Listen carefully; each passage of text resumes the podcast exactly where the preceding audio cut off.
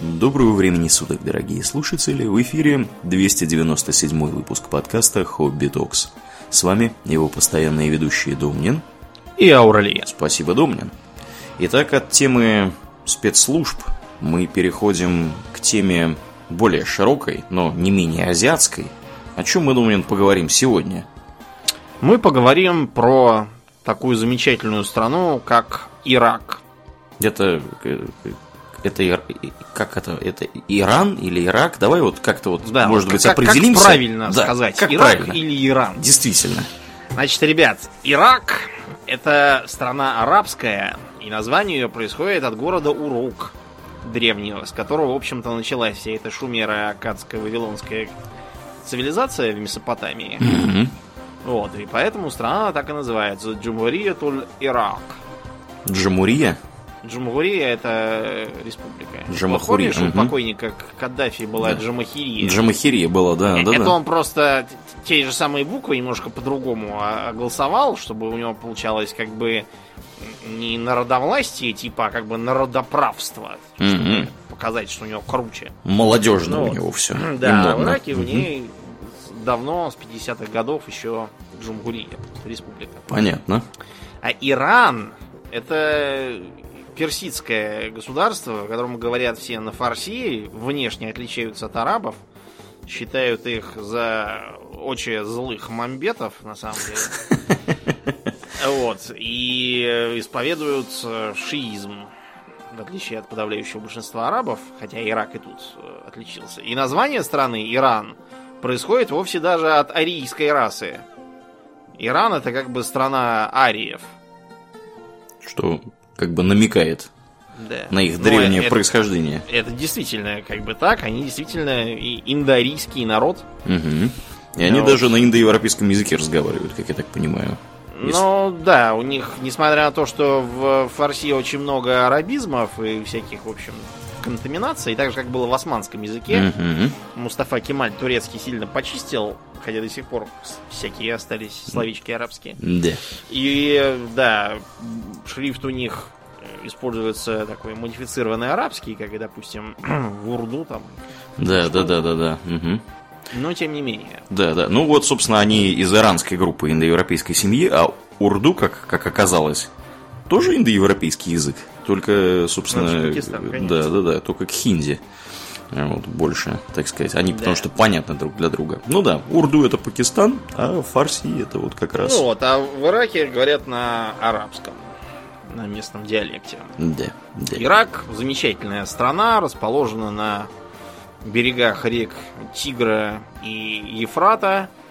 Имеет богатую Ну, историю. Богатая история, да, там всякие богатые руины. Правда, руин сильно поуменьшилось в последнее время. То есть, как и исторических руин поуменьшилось, обычных руин стало даже больше. Да. Как будто. Работают над этим специалисты со всего мира. Да, изрядно потрудились некоторые специалисты заморские. Да. Э, Страна, в которой растет множество финиковых пальм. И даже вот у нас есть поговорка про то, что ехать там в Тулу со своим самоваром, что Мгм. довольно глупо. А вот а на Ближнем Востоке, наоборот, говорят ехать в Ирак или там в Багдад, там или в Басру в разных версиях этой поговорки со своими финиками. Да. Да. Это глупо. Там фиников своих до задницы, твои совершенно не нужны. Мгм. Вот, из фиников там чего только не делают. И просто их, э, как вот у нас в магазине можно купить, можно кушать там сладкие с чаем. Из них делается халва. Они для этого очень хорошо под- подходят. Финиковый сахар производится. У нас вот свекольный Куба нам впаривала тростниковый. А у них вот есть финиковый. И да, можно гнать неплохую водку.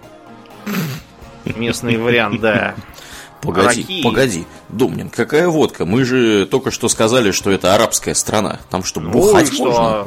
Вон в Египте тоже арабская страна, бухай не хочу. И в Сирии тоже хоть оббухайся. И в Ливане. Да я даже прочим. слыхал, что и в Пакистане даже не дураки выпить. Ну, да. Местами, по крайней мере. Нет, но в Ираке, к сожалению, уже все. С 2016 года сухой закон. Да ладно, ничего Да. себе. Не побухать теперь. Вот это новости. Увы, ах. То есть они теперь в теплой компании с Саудовской Аравией, я так Да, и понимаю. с Ираном там тоже бухать. Да. На самом деле, вс- все, все на самом деле бухают, просто все это делается так. Э, Ставится какая-то непонятная бутыль, на которой написано ослиная моча для растирания дедушкиной поясницы. Угу. Там, или, допустим, э, что там, это жидкость для чистки монитора. Да. Если там нагрянет какая-нибудь религиозная полиция, говорим, а вот э, клянусь э, Господом Богом, что не знал, что она Да. содержит богомерзкий алкоголь. Мгм. Вот Бор- сейчас- Бородой пророка. Да, Да. вылью вот все в раковину. Все, свободные отсюда.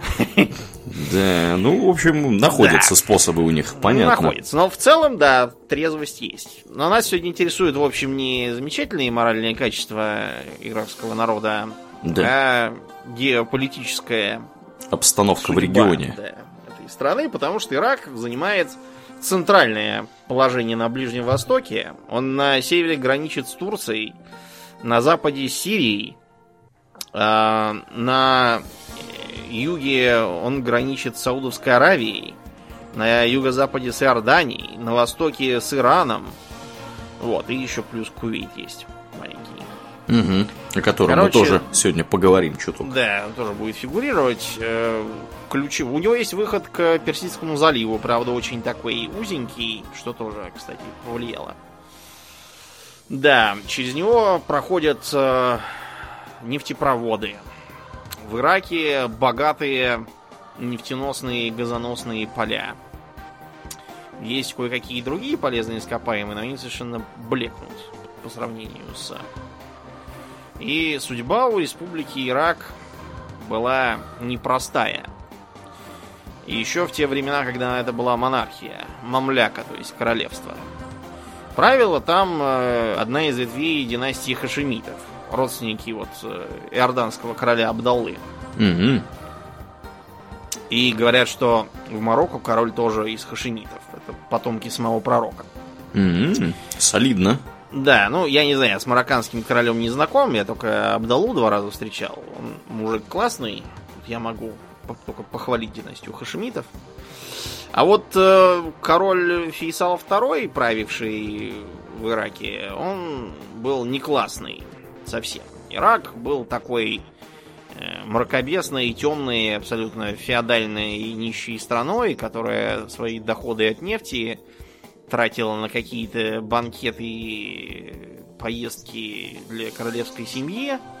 Всем распоряжался ненавистный народу э, принц э, Абдулилах. Вот, и его коррупция, всякие там дворцы и прочие злоупотребления вызывали всеобщее возмущение. В общем, кончилось- жил, жил он шикарно, а остальные жили совсем плохо. да, остальные жили понимаю. плохо, Мгм. крестьяне страдали от безземельности, в общем, интеллигенция требовала демократии, коммунисты требовали всего и сразу. Арабские националисты, вот э, арабский национализм это такая специфическая фигня, э, когда мы говорим там националисты какие-то, неважно, там, баскские или там какие-нибудь, э, не знаю, североитальянские, они все хотят от кого-то отделяться, да? Мгм, Привыкли. Да, да, конечно. А вот э, на Ближнем Востоке так получилось, что арабские националисты, наоборот, хотят к кому-то присоединяться. В халифат что- хотят. Ну, нет, они хотят как раз не халифат, а арабский национализм, а в частности, э, флагом которого долгие, долгие десятилетия была партия Баас. Мгм.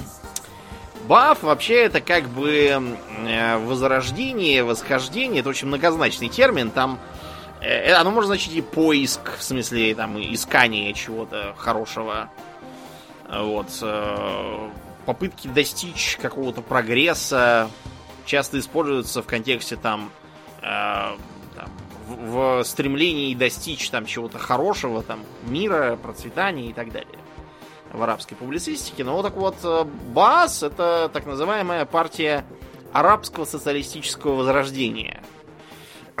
И она топила за, во-первых, панарабизм, то есть объединение арабских стран в единую какую-то там федерацию, конфедерацию, что-то такое. Мгм. Во-вторых, такой специфический социализм с э, допущением мелкобуржуазных всяких вольностей, вроде там мелкого бизнеса. Ну, сами знаете, арабы, они там без базаров, лавочек и кафешек, это же не арабы. Ну, конечно, что это за арабы? Да. И третий столб баасизма, который обычно отображается как три звезды вот на многих флагах, баасистских э, держав, там три звезды изображаются. Третья звезда это борьба с британским и американским империализмом.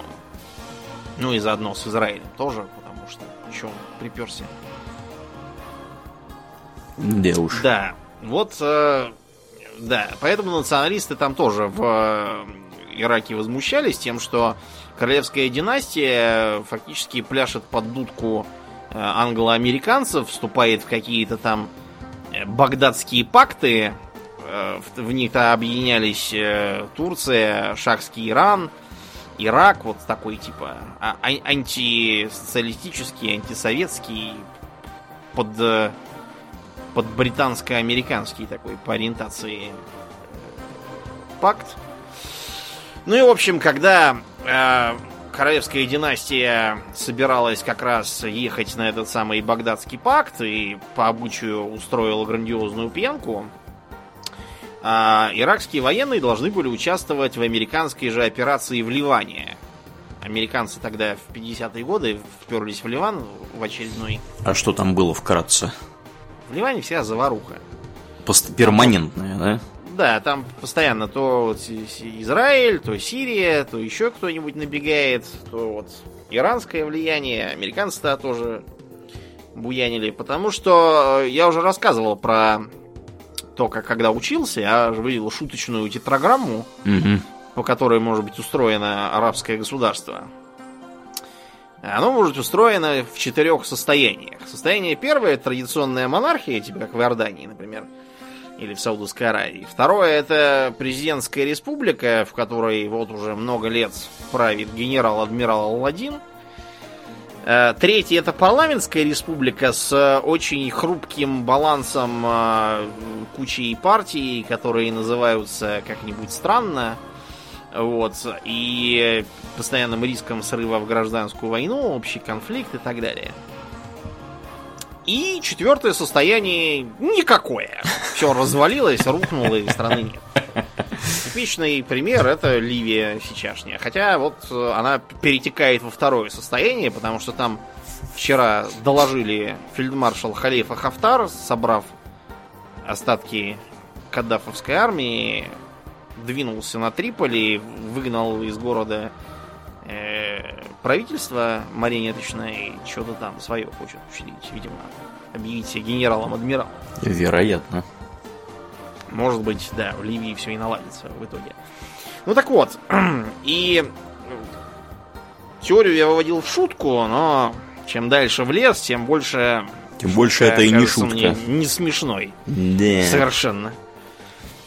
И так вот, когда иракская армия должна была двинуться на помощь американцам в Ливан, э, вместо этого она почему-то двинулась под руководством генерала Абдуль-Карима Касима на Багдад и окружила Королевский дворец. Бывает А. такое, заблудились ребята. Да, э, по дворцу был открыт огонь из-за танковых орудий, вот, после чего король оттуда вместе с семьей выполз, держа в руках Коран, то есть, как бы, не стреляйте, я сдаюсь. После чего их поставили к стенке, а дальше непонятно, то ли кто-то из них дернулся, и солдаты психанули, решив, что сейчас они там повытащат оружие из-под Коранов, то ли еще чего, то ли, может быть, их сразу было решено ликвидировать. Факт то, что всю королевскую семью перемочили, вот, э, и э, развесили семью эту по разным углам. Единственное, кто уцелел, это э, жена наследного принца. И ее случайно не добили, а потом решили, что ну ладно уж теперь. Все уж. Да. Да, и э, к власти пришло республиканское правительство во главе с этим самым молодым генералом Абдуль-Каримом Касимом. Касим это замечательная в своем роде личность. Э, руководил страной до 63 года и э, установил режим своей личной власти, подавив э, своих соперников среди других офицеров, которые что-то там другое хотели. Э, жестоко подавив выступление курдов на севере, потому что в Ираке это всегда была вечная проблема. Ну, не только в Ираке, и в Иране, и в Турции тоже, но в Ираке в том числе. А, э, Кроме того, он боролся и с коммунистами, потому что считал, что они излишне делают его зависимым от Советского Союза. Правда, Советский Союз он при этом всячески на словах уважал и почитал.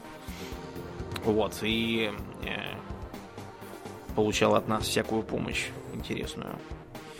Э, под раздачу попали также и арабские националисты, потому что они призывали Ирак примкнуть к Объединенной Арабской Республике. Сейчас это уже никто не помнит, но э, когда-то, да, такое вот было объединение между Египтом и Сирией в одно государство. Потому что и там, и там правили баасисты. Это типа союзное государство Типа, да. России и Белоруссии. Да. а? И А. при- примерно, да, та- так же оно и удалось. Должен был еще вот примкнуть Ирак, но Ирак не захотел, потому что Касим решил, что это излишне его э, излишне его ограничит. И должен был примкнуть Каддафи. Но Каддафи не понравилось, что они, не спросив его, начали там всякие дела делать, так что он не захотел, и в итоге все развалилось. Да, короче говоря, э, с Ираном тогда уже у Ирака начались терки. Главная терка с Ираном это река Шаттуляраб. Шаттуляраб это вот то, во что объединяется Тигр и Ефрат. И оно для Ирака представляет собой единственную дверь в Персидский залив, Мировой океан и так далее. Проблема в том, что как бы выход-то у них очень узенький, и левый берег реки принадлежит Ирану. Несмотря на то, что когда-то давно, там еще в 30-е годы, в колониальную эпоху, э, Британия надавила на Иран и заставила отдать Ираку своей колонии тогдашней э, оставшийся берег. Иран потом, воспользовавшись бардаком в Ираке, от- э, отжал берег обратно.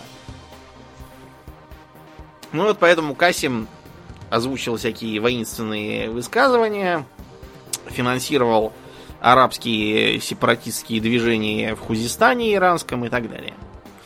А, На Касима совершалось множество покушений. Сам он похвалялся, что 38 разных заговоров и покушений против него э, были. И 39-го он не пережил. Потому что в ходе очередного маневрирования он сблизился с коммунистами на сей раз, отдалился от баасистов.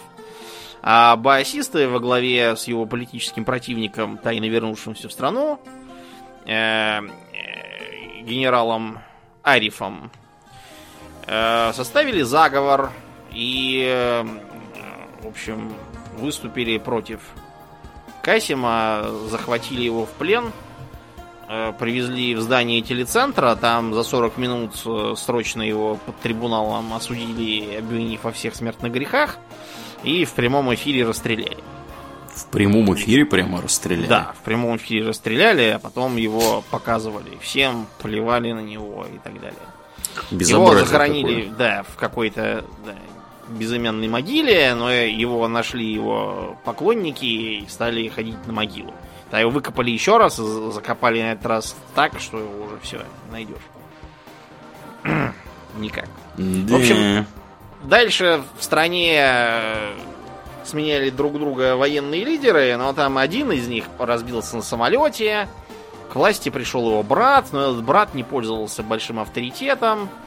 Вот, и в итоге его свергли в телефонном режиме. То есть ему просто позвонили, сказали, вы больше не президент, уходите, и он и ушел. И к власти пришла группа, в состав которой входил некий Саддам Хусейн Абдульмаджид Ат-Тикрити. Тикритский, то бишь. Да, он из Тикрита, действительно. И потом в жизни страны большую роль играли как раз тикритские уроженцы. Я читал книжку Евгения Примакова «Мир его праху». Мгм. Кстати, полученную лично от него. Да. С подписью автора. Нет, я не стал ждать, пока он подпишет, потому что там было очень много народу, мне не хотелось Мгм. пожилого человека напрягать такой ерундой, и все эти автографы не признаю. Мне достаточно того, что я знаю, что он мне ее вручил, так что... Ну, а теперь знают и все остальные. Да. Книжка, да, называлась Ближний Восток, там что-то за кулисами и как-то там еще, и какое-то название длинное. Книжка очень хорошая, поскольку Примаков был как раз тоже ближневосточником, дипломатом. Много где поездил, много с кем встречался и общался, в том числе с самим Саддамом тоже.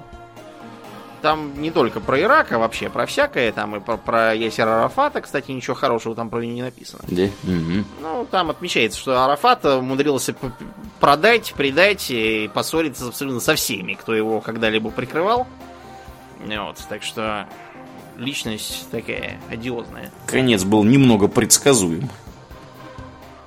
Ну так вот, э, Саддам это такой такой Алладин сказочный практически, потому что жил он бедно, его отец, э, вот его отец тоже непонятно, что там у него был за отец такой.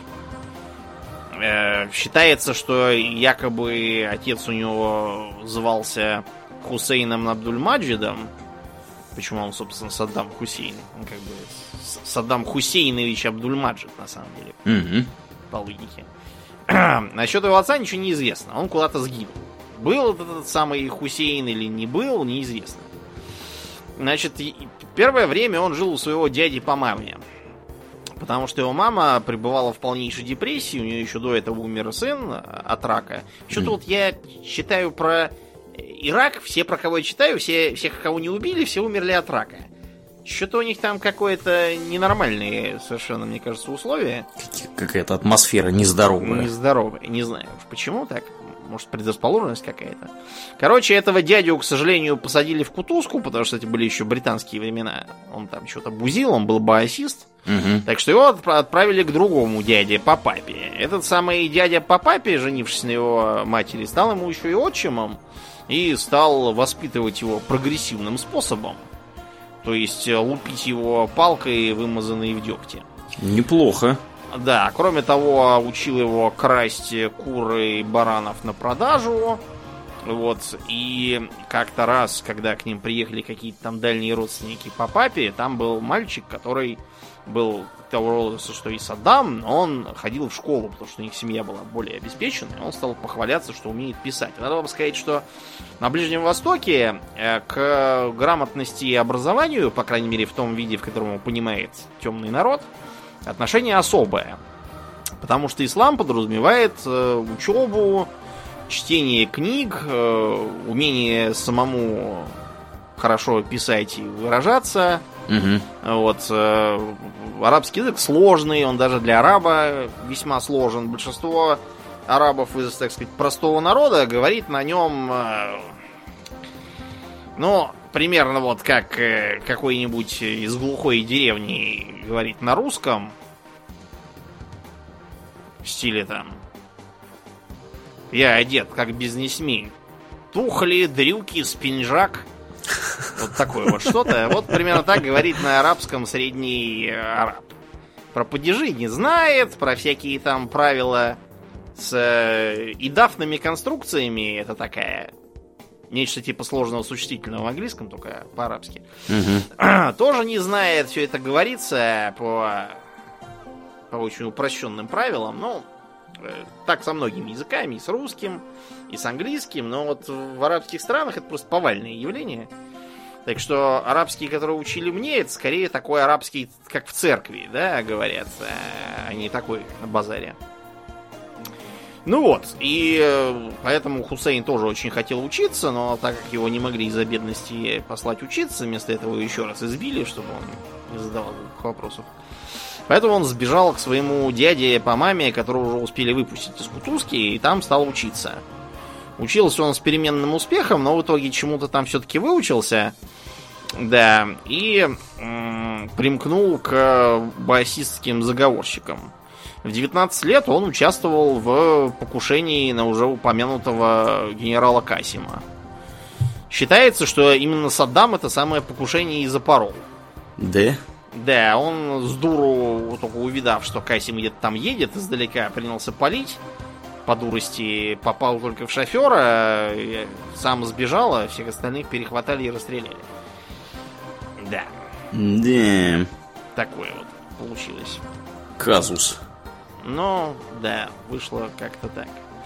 Э, дальше этот эпизод был раздут пропагандой в Великую битву, которую там Саддам вел с превосходящими силами охраны диктатора и был вынужден Победоносно отступить. Да, победоносно отступать, там, то ли, то ли на осле, там, на каком-то, то ли на коне, скакал там по пустыням. Три дня и три ночи. Переплывал, да, тигр, переходил там через горы, перепрыгивал через пропасти и так далее. Это типичная для Ближнего Востока мифология. В общем, тысяча одна ночь сказки. Да, такая. В итоге тысяча одна ночь закончилась в Димашке, Дамаске, то бишь. Угу потому что там как раз басисты имели большое влияние. И вот там он сидел, через некоторое время перебрался в Каир. В Каире он поступил в универ, выучился вроде как на юриста, хотя другие говорят, что он не закончил, не доучился. Известно, что он там он женился на своей двоюродной сестре. Это опять же норма жизни в арабских странах. Якобы у него в ту пору даже еще была э, племенная татуировка на носу. Угу. Так пишет Примаков. Я, честно говоря, не нашел никаких больше упоминаний. Я могу только вот на авторитет Примакова сослаться. Он говорит, что он ее потом свел. На кончике носа была маленькая зеленая татуировка, отражающая, что он тикритский товарищ. Интересно. Ну вот. В общем, после переворота э, генерала Арифа э, он некоторое время проскитался по всяким явкам и по тюрьмам, немножко даже посидел. Но в итоге к 66 году, когда Баас вернулся к власти, э, Хусейн был уже одним из главных функционеров и возглавлял партийную разведку. Вот. Через два года при его прямом участии Баас э, окончательно закрепилась у власти, отстранил вот этого самого по телефону президента и объявила о том, что теперь будет басистский Ирак, покончивший с безграмотным коррумпированным режимом. И во главе его, этого самого нового Ирака, стал Совет революционного командования, так называемый. Его возглавлял Аль-Бакр, который через некоторое время стал президентом. Хусейн в этот совет тоже входил, и потом его сделали вице-президентом. А, в стране тут же начались э, всякие массовые репрессии и расстрелы. Преследовали евреев по подозрению в сионизме. По подозрению. Мало ли, да. Да. Коммунистов, кстати, тоже. Некоторых басистов, которые чем-то не устраивали самого Саддама, могли его оттеснить. Угу. Вот. И по улицам даже стояли виселицы и всякие и так далее. Mm. Когда его интервьюировали потом от Newsweek, приехали к нему журналисты и говорили, вот тут говорят, что вас пытают там электрическим шоком, там к ушам подсоединяют электроды, это еще хорошо, если только к ушам. Да. Там вешают, поджигают. Он говорит, конечно, вешают и поджигают. А как, по-вашему, надо поступать с теми, кто выступает против власти? Действительно. Вы так говорите, как будто это что-то плохое. Да уж. Ох, это, это прям вообще очень показательно, да, как по-разному люди в разных странах относятся да. к, к разным вещам. Такие, mm-hmm. Такое вот культурное многообразие. Yeah. Многообразно, кстати, Саддам воспринимался из-за границы. Вообще, э, тогда на него благосклонно смотрели и наши, потому что мы-то вообще очень задружились, так сказать, с, с арабскими странами, как там пел Высоцкий, что что-то там арабы на Израиль поднажали, мы в шестидневную войну их очень поддержали. Что-то такое он пел. А мы их поддержали прям? Мы, да, мы, мы же им поставляли танки, которые они все, кстати, профукали, и теперь вот... Они у... покидали их, по-моему, да, просто. теперь вот у Израиля есть очень много Трофейной э, тяжелых, э, тяжелых БТРов Ахзарит.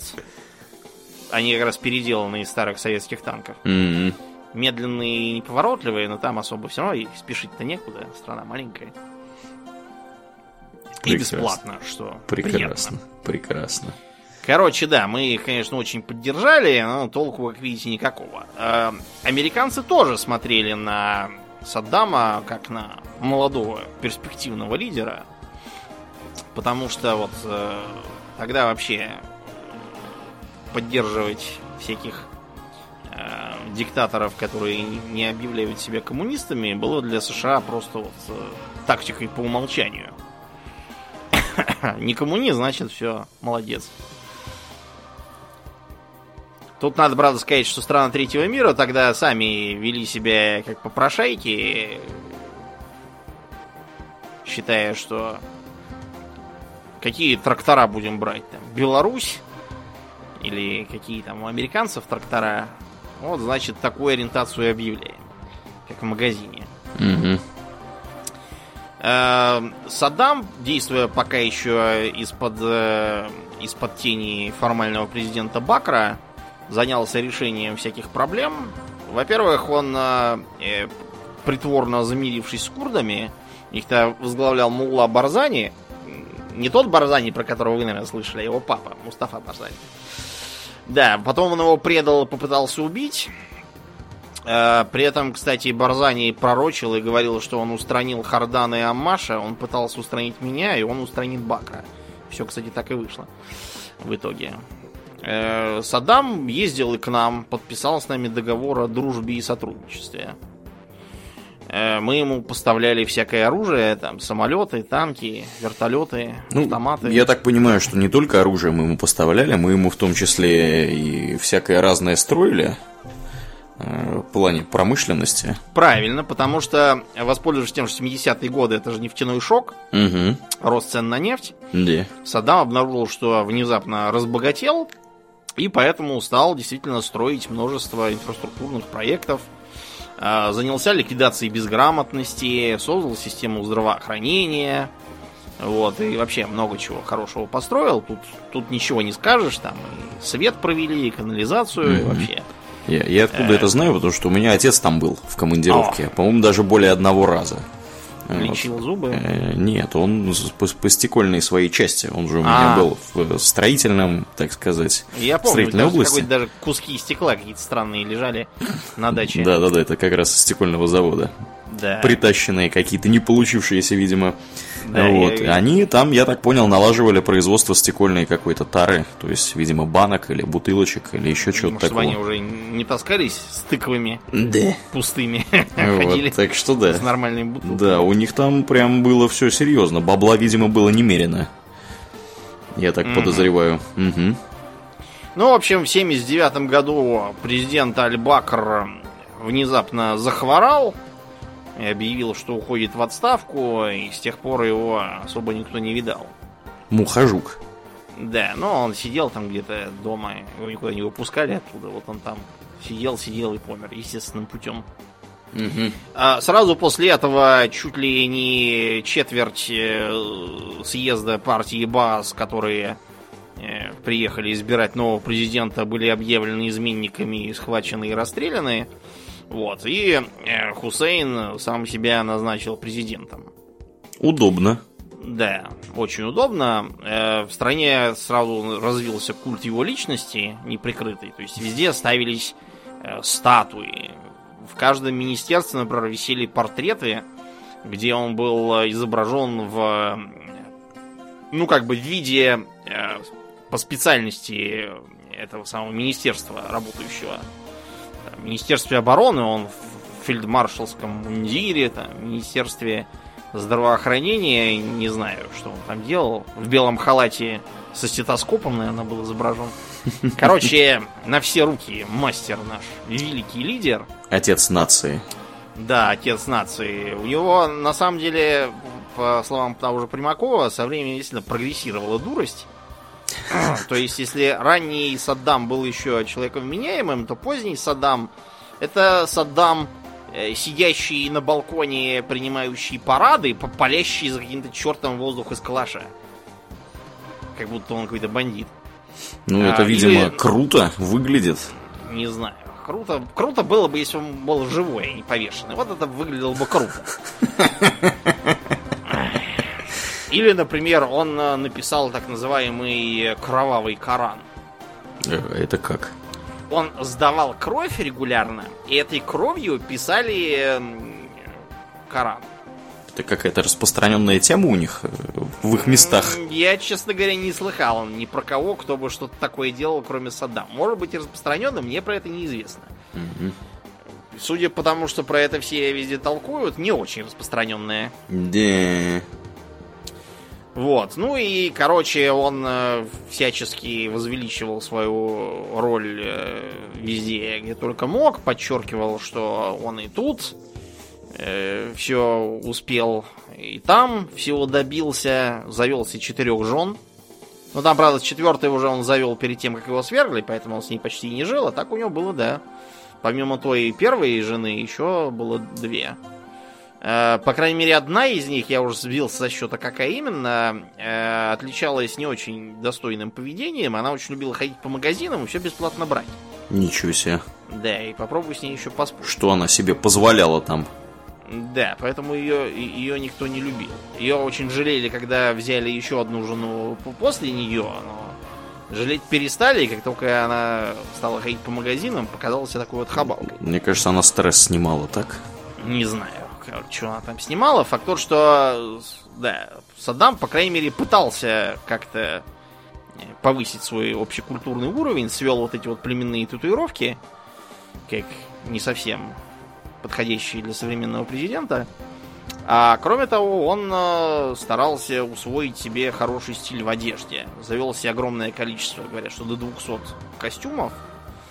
И завел себе специальных людей, которые учили, как нормально одеваться надо. Потому что у него, например, была одно время манера, пока ему не сказали, что так нельзя, ходить в черных э, пиджаках без карманов. Но в таких пиджаках ходят э, крупье в казино. Чтобы они туда ничего в не тырили в карманы в эти. Да, Мгм. это традиционная одежда у них. Ходить в таком виде, это как бы такой... такое признание, что ты вор мелкий. Поэтому нормальные люди в таком не должны ходить. Ну и, Да. разумеется, свирепствовал Мухабарат. Мухабарат это разведка по- по-арабски. Это вообще так называется любая госбезопасность. Мгм. Чуть ли не во всех арабоязычных странах. Вот, так что, как говорят, Мухабарат, это значит местное ГБ. Вот, ему, в общем, было чего опасаться, потому что на него совершались самые разные покушения, типа того, что, например, а, как-то раз на параде один из танков оказался не как бы не настоящим. В смысле? Ну, в Картонный? смысле, он не должен был участвовать в параде, это был какой-то левый танк, и у него был боезапас. И он как раз должен был ехать вместе с остальными танками к президентскому дворцу, где как раз э, пуля из автомата на балконе их встречал Саддам. Должен был по этому балкону его шандарахнуть. Ничего Но, себе. да, там им не повезло, их э, остановили раньше на блокпосту. Скорее, позвольте, куда это вы? Дорогие сэры. Да. Да, такое вот было. Ну, в общем, вплоть, эм, вплоть до 79-го все было сравнительно тихо. Потому что в 79 году в Иране произошла революция. Шахский проамериканский режим был свергнут, и его место через некоторое время, там, перестреляв других революционеров, э, заняли теократы во главе с Аятолой Хамини. Он, Он же, по-моему, уже- и до сих пор там сидит, нет? Хамини, акстись. Ты имеешь в виду э, Хамини? Да. Это Нет, другой, человек. мужик совсем, А, да. Хамини уже тогда был смертельно болен раком. Понятно. Звучит Да, он- похоже. Ну, просто потому что корень он тоже, видимо. Просто немножко по-другому образованное имя. Я думаю, а что я и думаю, прям- как он? Он уже тогда какой-то был, не молодой. Да, не-не, он Как уже был до сих пор старый и сидит-то больной там. Да. Мгм. Да, это просто, видимо, от того же корня образовано. Ну, как, например, имена Мухаммад и Махмуд, они на самом деле значат одно и то же. Совершенно. Мгм. Почтенный, уважаемый. Ахмад, в принципе, то же самое. Тот же корень Хамада. Просто от четвертой породы. Это норма жизни для арабского языка и вообще для семитских языков. Например, и- имена от корня Джамаля, то есть э, быть красивым, их каких только нет. И Джамал, и, и Джамиль э, какой-нибудь. И... А Шамиль это тоже туда? Нет, Шамиль это корень Шамаля, я не помню, что он значит. Это другой корень. То есть, короче, Ну, вот. разные, разные гласные. Согласные одни и те же должны быть. Да. Гласных нет, есть огласовки, ты имеешь в виду. Да, да, извините. Ну так вот, э, после того, как э, режим сменился, было объявлено, что он не остановится на исламской революции в одной отдельно взятой стране и считает нужным э, экспортировать ее вообще во все места, где живут шииты, а в перспективе там чуть ли не на весь мир. Э, ну, весь мир это, конечно, нереалистично, а вот где шииты, это вопрос другой. Потому что в Ираке э, традиционно шииты это большинство населения. То есть Ирак, он делится как бы на такие три региона. В центре суннитский треугольник, Багдад, вот, э, все время забываю, кто еще, Киркук, по-моему, и... Короче, не важно. Факт то, что рядом с Багдадом и крупными городами кучкуются сунниты, которые исторически занимают там элитное положение. И в остальных районах, в тех, где нефть, сидят шииты. Их больше, чем суннитов. Ну и плюс на севере еще курды. Кроме того, до э, войны там проживал миллион христиан и довольно много езидов. Езиды это такая интересная этнорелигиозная группа. Поклоняются какому-то... Ну, типа типа какому-то архангелу они поклоняются, за что их, кстати, называют иногда сатанистами. И доказывают, что они поклоняются Люциферу. На самом деле это неправильно. Они, они еще говорят, что это типа такой как бы несущий свет, да, вот почему с Люцифером сравнивают, потому что такой прометействующий архангел у них какой-то. Короче, они тоже там жили, правда, не имели никакой конкретной привязки, были распиханы там по разным местам. Больше, как вы догадываетесь, не живут. Ну, то есть половина из миллиона христиан обнаружилась потом в э, Сирии у Башара Асада, а другая половина вообще и делась куда-то. Не обнаружилась нигде. Ну, их, то есть их всех убили. Да. Странные какие христиане, только их спасли от злобного диктатора, они взяли и убежали к другому такому. Чё, по, чё по это имени они? народ. Да. непонятные. Так вот, и э, это добавило трений в уже существующие проблемы между э, Ираном и Ираком. Так что э, Ирак тут же обратил внимание на то, что он может на этом поднять себе авторитет среди арабского мира, потому что Саддам вообще, он яростно корчил из себя фигуру от э, уровня Джамаля Абдан Насера, президента Египта, это легендарный был такой гражданин. У них очень скромный, кстати. Жил в обычном домике на зарплату президента. Мгм. Не очень большую. А когда они проиграли очередную войну с Израилем, он даже объявил, что это он виноват и уходит в отставку. Но тут же на улице вышли толпы и заставили его обратно прийти. Так он, по-моему, и был президентом, пока не умер и не был сменен Садатом. Да, так вот, возвращаемся к Ираку. А, Саддам Хусейн полагал, что успешная война против э, Ирана, который традиционно воспринимается с подозрением арабскими странами, э, поднимет ему авторитет и позволит э, претендовать на роль региональной такой сверхдержавы. Кроме того, поскольку Иран сразу обозначил себя как врага США, так, помните, захват был посольства, студентами революционными их удерживали. Американцы затеяли мощную спецоперацию, которая кончилась таким позорищем, что они про нее стараются никогда не вспоминать. И вместо этого сняли фильм с Беном Аффлеком «Операция Арго», где постарались затянить полный провал тем, что каких-то там двух евреев откуда-то вывели, изображая фальшивые киносъемки.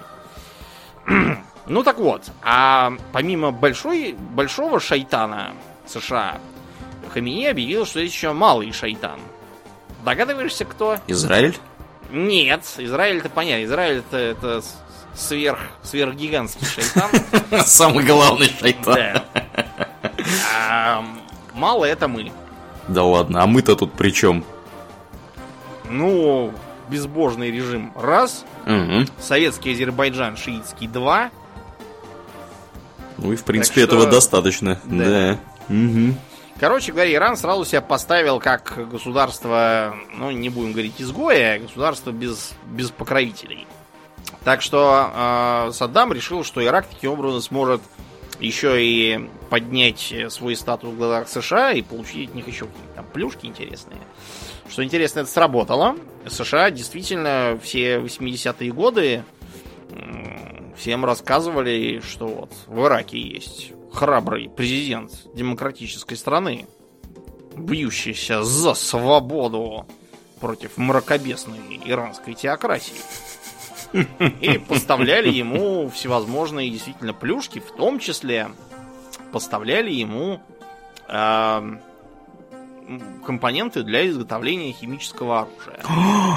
Вот это поворот! Да, а потом, да, обратите внимание, что потом они же такие, о нет, в Ираке есть оружие массового поражения, откуда же оно там взялось? Да, да. Действительно. Да, ну, мы-то как бы поставляли ему хорошее, демократическое оружие, а он... Да, ну, какое-то, да, странное. Угу.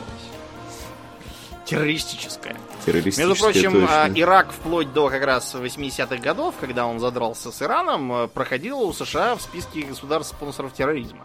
Прекрасно. А После чего по волшебству оттуда пропал. Э, Американцы очень хотели отомстить Ирану за то, что он сверг такого хорошего шаха и усадил этого невменяемого Хамини.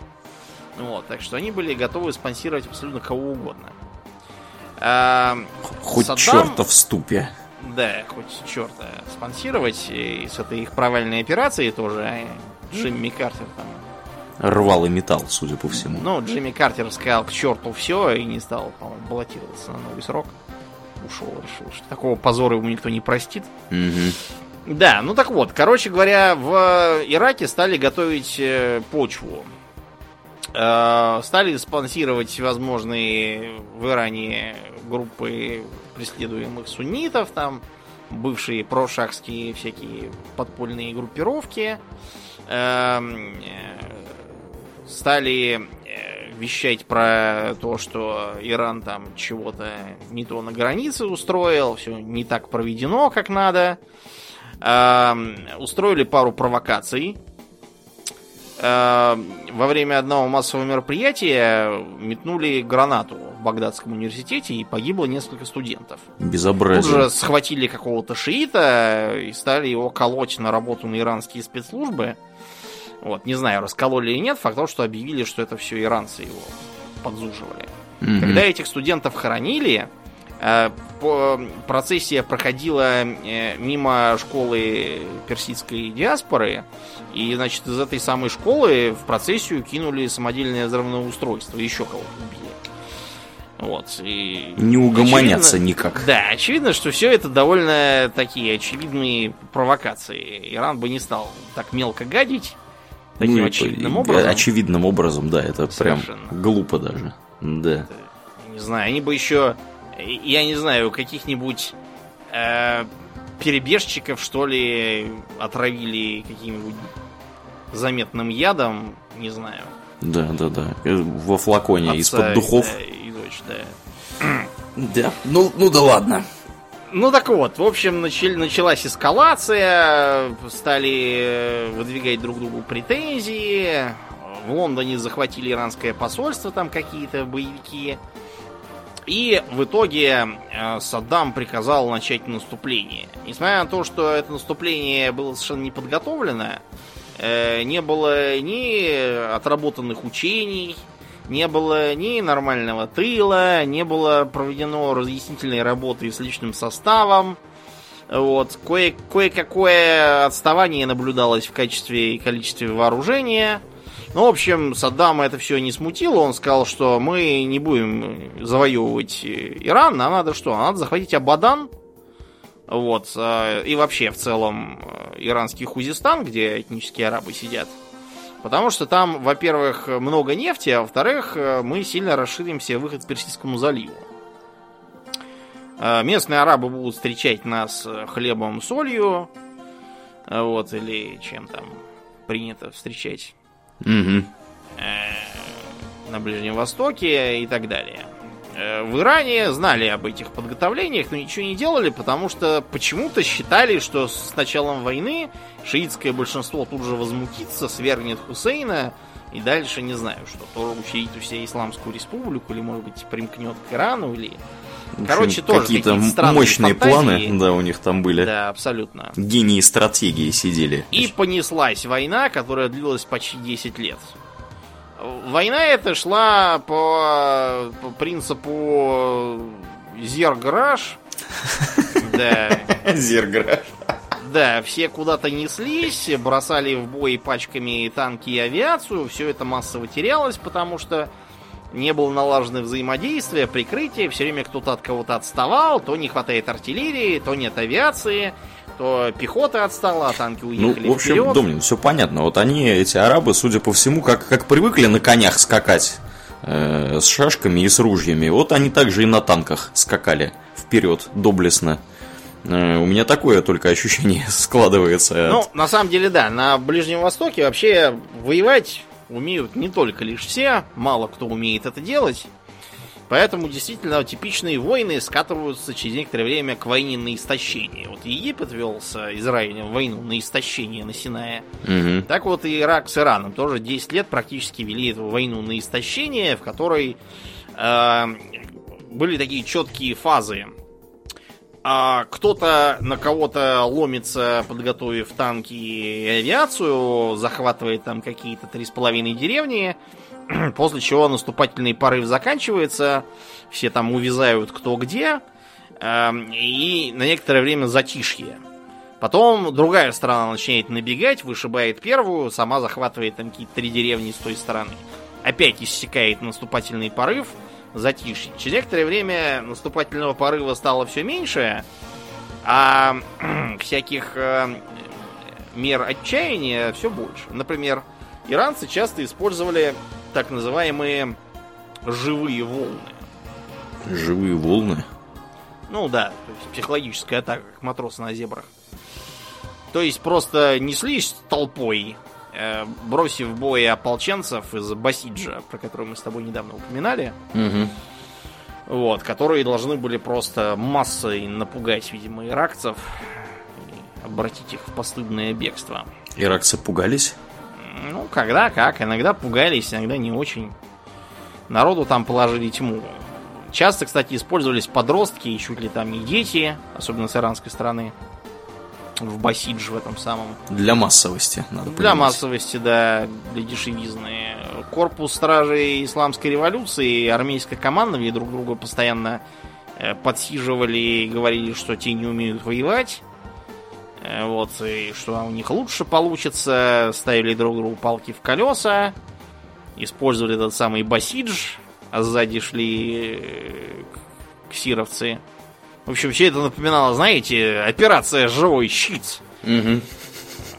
Подставь. И вторая часть да. операции «Подставь ополченца». Да. Как-то так. Э, учитывая то, что война затягивалась, э, от живых волн перешли к так называемой войне городов. Э, то есть стали наносить ракетно-бомбовые и тактические ракетные удары по городам противника. В том числе с использованием таких замечательных веществ, как горчичный газ, табун, зарин, фазген – в общем, все, что поставили американские и, друзья. Да, американские друзья там все это поставляли в больших количествах. Кроме того, обе стороны решили, что химическое оружие это, конечно, классно, но от него помогают противогазы и костюмы. А вот э, от ядерного оружия таким образом не спасешься. Поэтому в Иране как раз тогда в Бушере началось шевеление с попытками обогащать уран. А в Израиле э, французы поставили реактор э, Асирак. Ну, это типа Осирис. Угу. Они тогда да. еще были большие друзья. Ну, потому что он с Ираном воевал, да, поэтому он всем был большой друг на Западе. И в 79 году этот э, реактор установили и стали делать. Назвали его Таммуз. Таммуз это местный июль. Угу. Ну как, помнишь в Мастере Маргарите в месяц Nissan накрыла такое. ненавидимый прокуратором города. Было Nissan такое. это тоже, да, месяц. Да, так вот, э, что с этим реактором на самом деле можно было сделать, э, вопросы разные. То есть э, некоторые американцы считают, что французы э, иракцев надули и всучили им реактор, которым можно лампочки зажигать, а которым бомбы делать невозможно. Бракованный реактор. Да, Реактор. другие говорили, что все можно как раз сделать, если бы были хорошие специалисты. Вот. э, Наши, например, говорили, что создание Саддамом ядерного оружия принесет много неизвестного в ближневосточный пасьянс. Но так ли уж для это, нас это опасно? А вот американцам и их союзнику Израилю это должно причинить немалую головную боль. Ближневосточный конфликт разгорится с новой силой, и тогда нас будут на коленях умолять помочь его урегулировать. Тут надо потирать руки и хохотать, видимо, на этом месте. Зловеще. Речи, да. Ну, короче, в Израиле решили не разбирать, что там можно и чего нельзя с этим реактором делать. И провели профилактические бомбардировки, да, Да, и угадаю. провели так называемую операцию Опера. Э, Модифицировали немножко самолеты, прицепив к ним дополнительные топливные баки, потому что лететь далеко. Закинули заранее туда спецподразделение, которое в Израиле вылавливает и вытаскивает всяких сбитых летчиков, мало ли что. И полетели. И сбросили бомбы, которые надежно разрушили корпус реактора, и все. Реактор на этом закончился. Э, Совбез ООН тут же вынес резолюцию, резко осудившую действия Израиля и потребовавшего выплатить Ираку компенсацию. В Израиле сказали, да нам плевать, и на этом дело закончилось. Как обычно. Мгм. А еще Саддам решил, что там реактор это, конечно, хорошо, но еще хорошо бы завести какую-нибудь мегапушку, чтобы пулять э, метрового калибра снарядами. Потому что примерно такую пытался затеять Гитлер еще войну, называя ее Фау-3. Так вот, для этого э, наняли одного канадца по фамилии Булл. И они проводили испытания так называемых многокоморных зарядов, э, извините, не зарядов, а э, стволов, у которых э, летящий по стволу снаряд должен был постоянно разгоняться за счет э, небольших э, комор с дополнительными зарядами, мимо которых он пролетает. Они его должны толкать все дальше и дальше, что теоретически позволило бы э, кинуть на огромное расстояние э, в тысячи километров снаряд диаметром в метр. А если запускать еще и реактивные снаряды, то будет вообще здорово. Короче говоря, многие считали, что этот Бул тоже морочит э, Саддаму голову, и ничего из этого не выйдет никогда, как не вышло у Гитлера. Но, опять же, Моссад решил не ждать, чего там получится, и в кого там собрался стрелять Саддам, в Гранли или еще в кого. Так что как-то раз э, инженер Бул пришел в свою квартиру в Брюсселе, а там в него четыре раза выстрелили из пистолета глушителем какие-то неизвестные люди. Мгм. На этом, да, проект Вавилон, как это называлось в Ираке, закончился. Да.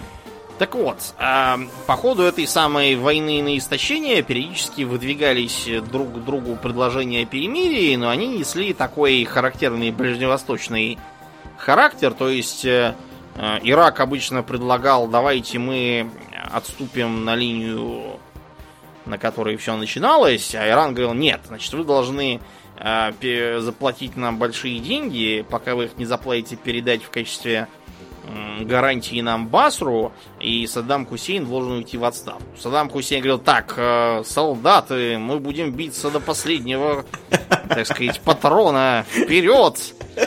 И все начиналось по новой. Да. Э, Периодически к вопросу пытались подключить каких-нибудь внешних посредников, например, короля Саудовской Аравии. Король Саудовской Аравии э, включился в переговорный процесс и, поскольку денег у него много, предложил просто иранцев подкупить. Что он им даст 50 миллиардов долларов, вот, а они за это вернутся к статусу КВО. В Иране решили, так, 50 миллиардов это мало, давайте так, мы сейчас заломим 150, а потом типа как будто мы скинем и получим 100 миллиардов. Сторгуемся. Да. Эм, король Фард сказал, вы что, на базаре? И, и уехал. Дороговато, не сошлись в цене. Да, и, короче, да, ничего не вышло. Все это сопровождалось э, экологическим терроризмом, подрывами вражеских нефтеносных э, скважин и всяких там предприятий, атаками на танкеры нейтральных государств, которые вывозили нефть у врага. Даже до этого доходило. Ничего себе. Э, Случайно обстреляли американский эсминец с ракетами и убили там много кого. Но американцы такие, эх, ну ладно, с кем не бывает. Да. Все-таки за хорошее дело против подлого Ирана. Дело-то житейское. Тем более, что американцы сами через некоторое время устроили такое. Они э, в ходе погони за какими-то там э, ксировцами на лодках обнаружили, что на них летит какой-то самолет, явно иранский. Вот, и с перепугу его сбили. А оказалось, что это было. Казалось, что это был как бы как бы Боинг Гражданский. пассажирский, да. Угу. Так что американцы сказали, что им очень жаль и все. Вот как-то эту историю не любят рассказывать. Вот про корейский Боинг сбитый прям Ну, знают Потому все. что как бы корейский Боинг э, тоталитарно сбил кровожадный Советский Союз. Да, да. А Вот, тут а демократически иранский сбили. Какой-то Мгм. пар- паршивый да, самолет, никому не нужный. Демократически сбили хорошие американцы. Да, Кроме того, да. чисто случайно. Да. Подумаешь. Да. Короче, все это нанесло страшный урон экономике обеих стран. Э, Они потеряли там огромное количество живой силы, техники, оружия и тому подобного. Сильно вырос э, их э, внешний долг, особенно у Ирака, который все полагался на этот самый На займы да, иностранные. на займы внешние. Он занимал у арабских стран, потому что как бы, мы же тут все братушки. Мгм. Да. А, виноват, это был не Боинг у Ирана, а Аэробус. Я, я его все время путаю с, да, то с корейским Боингом, то с тем Боингом, который над Локеркой взорвали. Мгм. Мгм. Аэробус А300 был. Ну, Да, сути неважно. дела это не меняет. Да, Да, те- тем, Сбили кто гражданский сидел, самолет. было абсолютно все равно, на чем их сбили, в Боинге или в Ту-166. Да, или в сухом суперджете, которого Да. тогда еще не было. Какая разница? Короче, с огромным трудом в 88 году обе страны, доведенные до абсолютной крайности, э, не то чтобы э, помирились, а скорее э, объявили перемирие, и все сразу объявили о своей победе. Потому что, как бы, никто ничего не потерял, все вернулись к своему, и это, типа, большая победа. На самом деле это, разумеется, было поражение для всех. Э, страшные человеческие потери, в том числе среди мирных жителей, разрушенные города, разрушенные экономики. Если, например, в э, начале войны Ирак представлял собой, в общем-то, весьма современную и даже чуть ли не высокотехнологичную страну, особенно по меркам Ближнего Востока, то к э, концу 80-х он представлял собой практически чисто аграрное государство, чисто сырьевое, скажем так. Нефть и газ продающая. Да, нефть и газ продающая. Из плюсов э, у Ирака была самая большая армия на всю округу. Мгм. Вот, ну и раз она такая большая, то, собственно, надо же ее как-нибудь использовать. По назначению, по прямому, Да, желательно. тем более, что, понимаешь, это вот э, с э, севера э, расширить выход к Персидскому заливу не дает Иран.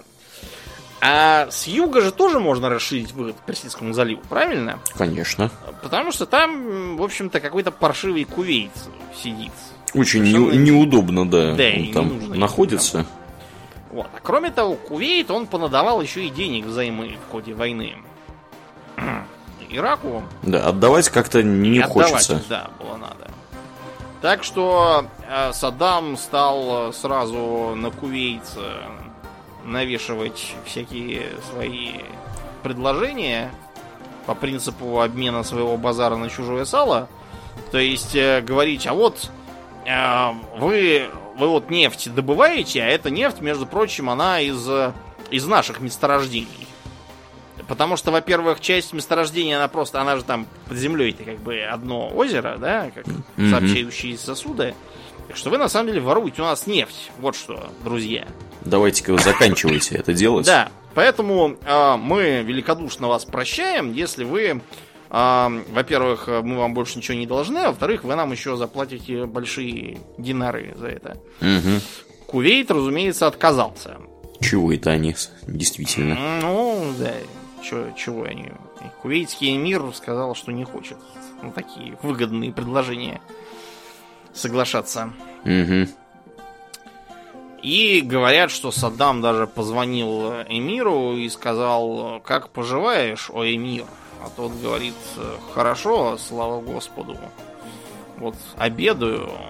И Саддам говорит, и клянусь Богом, что завтракать в Кувейте ты уже не будешь. И повесил трубку. Ух ты, какой дерзкий. Да. И э, на следующий день после моего третьего дня рождения, Мгм. какого, подожди, 88, 89, 90, да, третьего дня рождения, когда мне стукнул, стукнуло три года, да. А, Ирак двинулся на Кувейт. Как Поскольку- сейчас помню, Домнин сидит А такой. я, я «А, реально помню, что я помню, что смотрел по ящику всякое. Я был маленький, я ничего не понимал, мне было очень интересно, потому что там ездили все время танки, что-то все время взрывалось, какие-то мужики с автоматами. Конечно, все Вот, двигается, и- взрывается, весело, играет неземная музыка. Да, Еще ну, бы. играл вместо неземной музыки э, комментаторы, да, дикторы чего-то вещали, я ничего не мог понять, что они говорят, мне очень нравились всякие умные слова. Мгм. То есть мне нравилось, во-первых, что все время говорят про какого-то Саддама Хусейна, Ну, Звучит круто. Да, я и, и показывают усатого дядьку, и я говорю, бабушка, а кто это? А Бабушка говорит, у, это такой бандит вот там на востоке.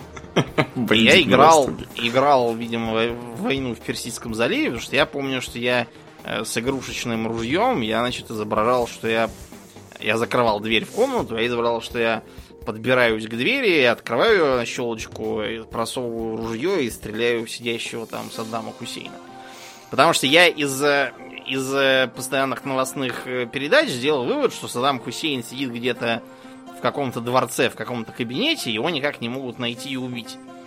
И как бы я считал, что именно так его надо убить, через дверь его застрелить. Да.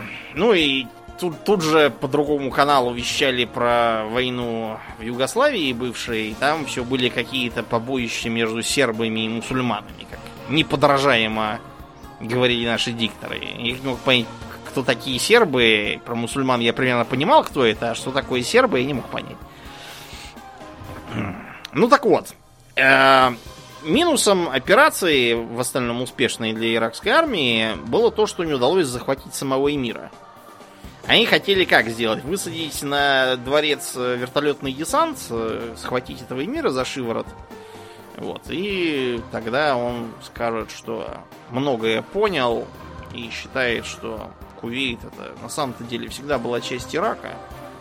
И он слагает себе эмирские полномочия и будет жить в гостях у своего друга Саддама теперь. Короче, ничего из этого не вышло, эмир убежал э, к саудитам.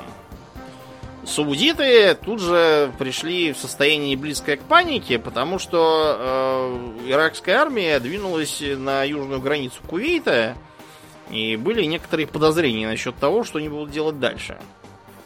Потому что э, Саддам, видимо, решил, что раз ему не удалась авантюра с Ираном, то надо попробовать другую авантюру. В расчете на то, что э, в Совете Безопасности будет раскол, а Советский Союз откажется одобрять против него операцию, ему все сойдет с рук. Ну и он, разумеется, просчитался, потому что был 90-й год, Советский Союз был уже не тот, вот, и одобрил Совете Безопасности операцию. Правда, участвовать в ней не стал, вместо этого там были задействованы э, многие страны Варшавского договора, теперь уже не действующего фактически. Да. Ну, в общем, главными, конечно, в многонациональных силах, как-то говорилось, были американцы. Там практически практически все, что там было, это либо американцы, либо привезено туда американцами. Еще большую роль сыграли британцы. Ну и там разные поучаствовали, кто, кто в чем. Например, э, Польша прислала два корабля каких-то. А, Япония, по-моему, из солдат никого не посылала, потому что у них типа нет армии, только силы самообороны. Вместо этого они денег дали. Поддерживали морально. Да, поддержали а это... материально. Да. Я его из леса все пугал, да? Ну, как... как Пугали Саддама издалека.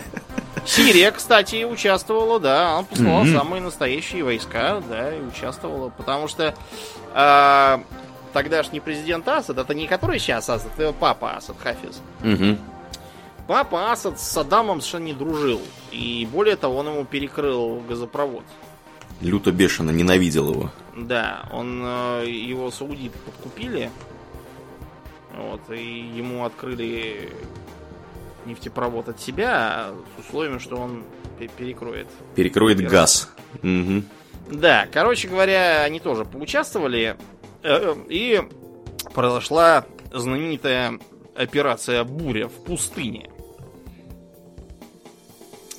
«Буря в пустыне» также называлась телевизионной войной, потому что там были доселе невиданные э, репортажи, и чуть ли там не в прямом эфире всех там бомбили – а, кроме того, это была, наверное, первая война, в которой был опробован вот этот вот э, метод, который потом назовут шок и трепет у американцев. То есть, когда много-много бомбим, mm-hmm.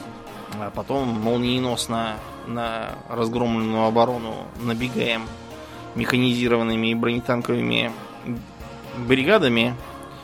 Вот, и побеждаем противника. Победоносно.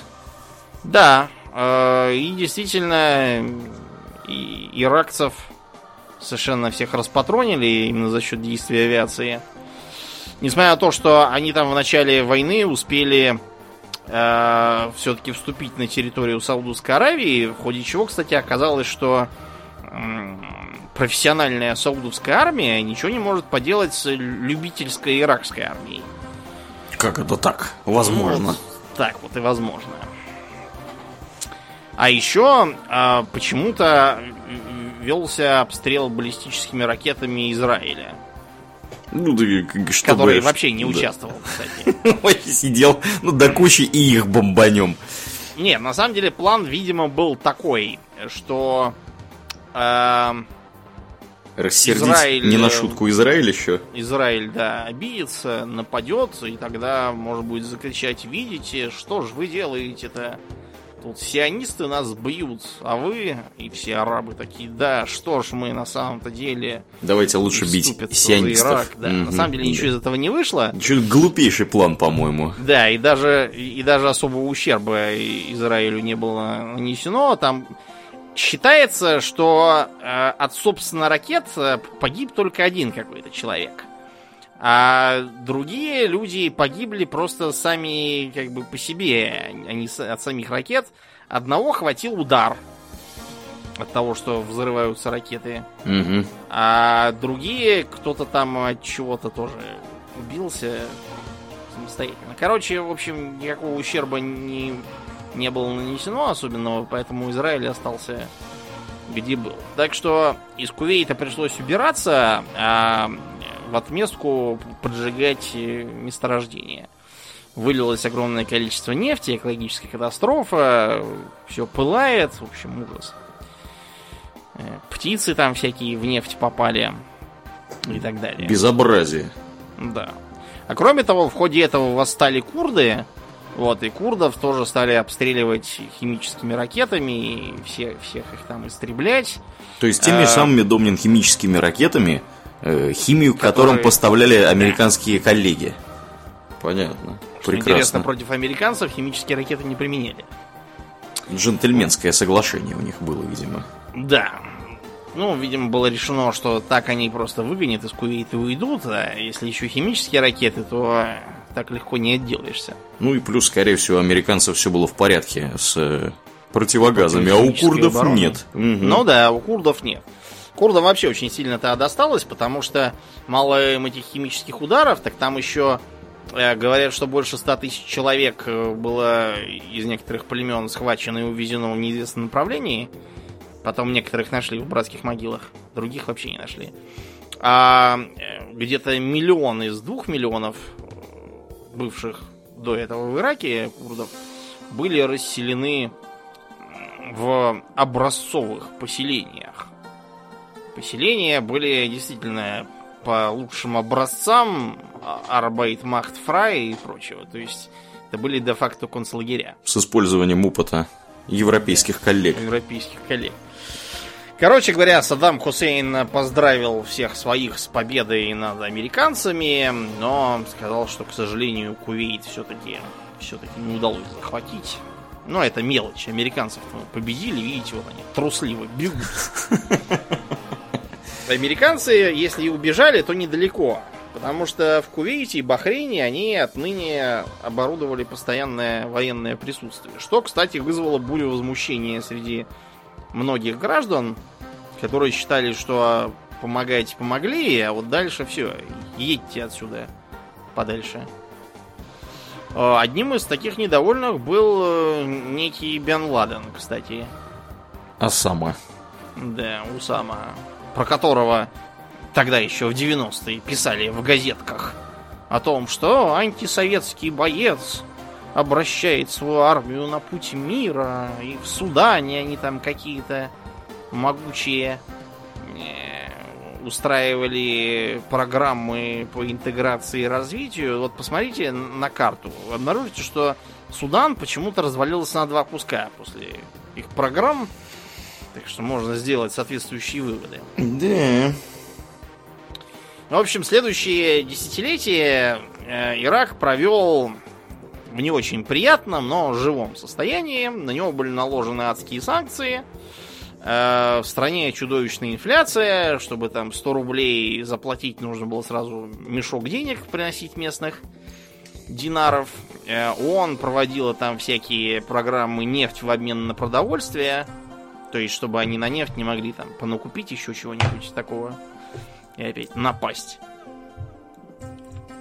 Периодически э, проводились всякие мелкие операции, типа, например, установление бесполетной зоны на севере и юге, то есть за пределами суннитского треугольника, чтобы не позволять Саддаму зверски подавлять выступления тамошних жителей, курдов и шиитов. Два раза наносились авиаудары частью по объектам ПВО, а частью по объектам, связанным, как считалось, с производством химического оружия. Э, Саддам то допускал э, агентов э, Организации по запрещению химического оружия, то не допускал. После чего получал еще один авиаудар и допускал опять. Ну, короче говоря, комиссия это доработала до конца 90-х в таком составе. Угу. И, как считается, все то ли уничтожило, то ли выявило и так далее. Э, Ирак вроде как успокоился, но в 2001 году, как известно, произошла атака на братья-близнецы в Нью-Йорке. Джордж Буш совершенно взбеленился, стал везде разыскивать ось зла, государства-изгоев, спонсоров терроризма. И, как ни странно, нашел. Да, и все время их находить везде. Да. эм, ЦРУшникам была дана команда установить, не является ли Ирак подлым при- приспешником Аль-Каиды и не производит ли он опять оружие массового поражения, способного погубить свободу и демократию. ЦРУшники все обшарили и сказали, что ничего подобного в Ираке нету. Они это делали самыми разными способами, и внутрь страны отправляли своих людей, и с соседями работали, и прочие косвенные признаки мониторили. Э, Короче, ничего. Просто вот не находилось и все. Буша это, разумеется, не останавливало. Э, В его речах все выглядело так, словно э, Ирак первейший помощник Бен Ладена, что очень глупо. Учитывая, что Аль-Каида и вообще исламисты и баасисты это как, не знаю, как кошки и собаки, как, как кислоты и щелочи, как, не знаю, кто, как католики и протестанты, как э, Ира и оранжисты. Короче, вы поняли. Это вообще Лучшие вза- друзья в кавычках. Взаимоисключающие, да, совершенно да. люди, которые друг друга ненавидят лютой ненавистью. Угу. Да, но, понимаете, Джордж Буш, который все время читал какие-то странные речи про то, что там враги Америки стараются повредить нашей стране, и они наращивают свои силы, и мы тоже что-то там такое нес. Ну и, короче, кончилось все это тем, что Колин Пауэлл в своей исторической речи в 2003 году на Совбезе достал пробирку с каким-то стиральным порошком и стал им потрясать. Эм, и утверждать, что вот в такой вот примерно колбочке э, вот так вот примерно может выглядеть э, сибирская язва, антракс. Угу. И вот такая вот, наверное, есть в Ираке. То, что это, мягко говоря, идиотский аргумент, можно, я не знаю, было, не знаю, принести, что принести связку сосисок с прицепленным будильником, сказать, видите, вот примерно так выглядят самодельные взрывные устройства, и вот примерно такое вот, наверное, дома у себя хранит Колин Пауэлл, хочет взорвать мой дом.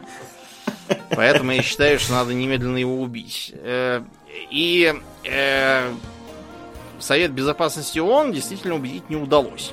Угу. Причем против выступали там даже не злая Россия там и Китай, а даже такие страны, как Франция и ФРГ. Они с самого начала говорили, что это недостаточно э, убедительно вообще ничего не оправдывает. Сдается нам, что вы врете. Да. Проще говоря. Угу.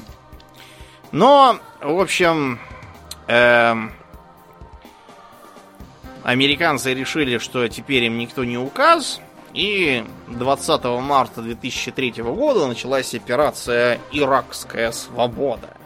Ее у нас постоянно называют шок и трепет, но шок и трепет это не, не то. Шок и трепет это тактика, которая была составлена на основании опыта, приобретенного в Первой войне в заливе. А, собственно, операция называлась именно «Иракская свобода». Свобода, в общем, э, не встретила особого сопротивления, несмотря на то, что помнишь, у нас там Жириновский все выступал и обзывал Буша ковбоем и что-то там вещал. Ща, подожди, где, где текст был? Что наши ученые слегка изменят орбиту Земли? Не, там был, там был немножко не тот. Ага. Да, Владимир Вольфович, он, конечно, известен разнообразными интересными инициативами, скажем так. Вот, привлекает э, внимание всякими э, громкими заявлениями, типа там какое-то у нас там то ли климатическое оружие было, то ли еще какое-то, mm-hmm. которое мы должны были якобы применить по отношению к этим товарищам. То в Индийском океане он предлагал кому-то мыть сапоги. Правда, я уже не помню при каких обстоятельствах. В общем, такой очень затейник, скажем прямо. Вот. Mm-hmm. Да, в общем, он там чего-то там вещал про то, что какие-то там 500 тысяч отборных солдат Ирака, и там все разнесут. Все твои авианосцы, всех твоих дипломатов, журналистов, что-то там еще. Короче, к сожалению, в данном случае Владимир Вольфович Ошибался. оказался неправ, да, в своих да. предсказаниях. Потому что э, самым главным оружием американцев в этой войне было то, что они подкупили практически всю военную верхушку э, Ирака. То есть, например, э, элитные танковые подразделения, там, Хаммурапи и еще там какие-то, они просто испарились неизвестно куда. Уехали в пустыню. То есть, да, просто куда-то делись и все. А авиацию потом находили закопанной в песок почему-то. Загадочным образом. Ну и, в общем, да, никакого, никакой, на самом деле, обороны даже не получилось. Багдад пал, Саддам бежал, его памятники стали сносить э, с помощью тракторов и бульдозеров под ликование толп. Это потом, кстати, когда его поймали и, и, и вынув его из какой-то там норы, где он сидел, Угу. ему это все показывали, он залился и отворачивался. Очень нарциссичный, видимо, был человек. Не любил, когда его памятники сносят. Да, не любил. В стране началось страшное мародерство, потому что все силовые структуры разбежались, и американцы не удосужились установить комендантскую службу, потому что зачем? Действительно, им это нужно. Да, это излишества какие-то. Да, совершенно.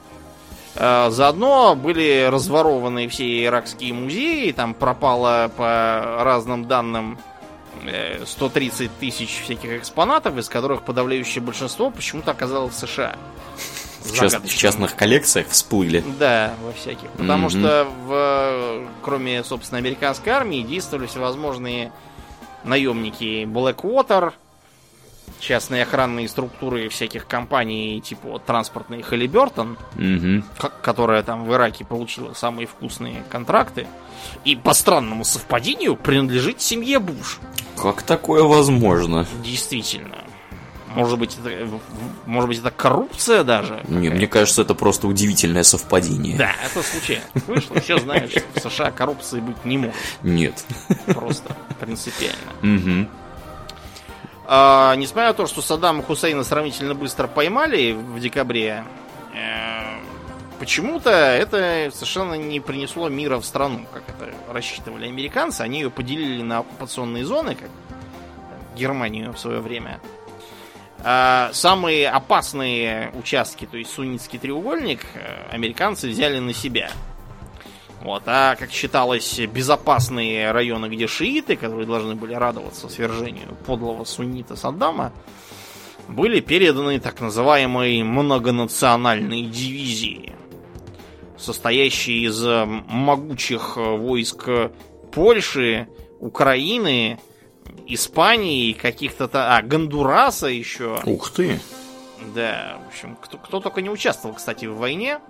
А, например, Исландия приняла участие и отправила туда двух солдат. Двух солдат. Я прям представляю такие, знаешь, на дракаре плывут в бородатые такие мужики с топорами. Распевают песни, Да, мед. да, да, про Вальгаллу Одина хла- славят. В общем, Но да. с Вальгалой у них не вышло. Да, они довольно быстро оттуда убрались. Да, даже никого не- А. никто не убился даже, да? Да, удивительно, удивительно активное участие приняла, приняли такие державы, как а, Польша и Грузия. Вот помнишь в этом чудесном фильме м, Ренни Харлина про пять дней в августе, или как он там назывался, Мгм. типа какой-то грузинский боец, который в Ираке победил там всех, Лич- всех злых лично. В одиночку. Да, и, все кивал с суровым видом. Да, да, да, такой. Да. Мгм, Да, как сейчас помню. Ну Очень вот, этих забавно. кивателей из Грузии туда приехало 2000 человек целых. Это довольно много. Правда, в 2008 они уже оттуда все убрались, потому что нашлись более интересные поводы для кивания. Ну вот, а, а Польша прислала целых две с половиной тысячи, включая свой могучий спецназ Гром. Ух ты. Такой, да, есть мощный спецназ, который там чего-то даже изображал, и по этому поводу э, в газете «Жечь Посполита» несколько лет назад даже они все никак не могут этого забыть. И была написана очередная статья, где сперва там ругали нас, что у нас, типа, у нас тирания. И, в общем, там начиналось с того, что свобода обладает большей силой, чем все стволы и ракетные установки вместе взятые дни Путина будут сочтены. Вот. И, и тут же все это переходит в... Сейчас у нас есть профессиональная армия. Небольшая, но хорошо оснащенная и обстрелянная в заграничных миссиях. Польская армия играет роль экспедиционного корпуса для поддержки наших союзников в их колониальных войнах. То есть для меня как-то, как-то, знаешь, Вот это вот э, сочетание мы такие свободные, что вот прямо, прямо сейчас тирания погибнет. Мгм. И то, что они ездят в качестве хильфс-полицаев, э, как прокладка для колониальных войн. Я не знаю, каким образом свобода сочетается с участием в колониальных войнах на положении сипаев каких-то, ну, Нет, ну они-то думают, что они тоже кол- колонизируют. да. В числе этих крутых ребят, которые приехали местных папуасов гонять по орешнику. Ну, может. Я так это понимаю только. Короче, совершенно напрасно шиитские районы были сочтены за безопасные и отданы этим самым польско-испанско-гондурасским воителям. Потому что шииты, э, как оказалось, совершенно недовольны тем, что вместо немедленного проведения выборов Угу. из двух и более кандидатов, ну, понятно, зачем шиитам выборы. Шиитов больше всего. Поэтому очевидно, что выберут каких-нибудь шиитов.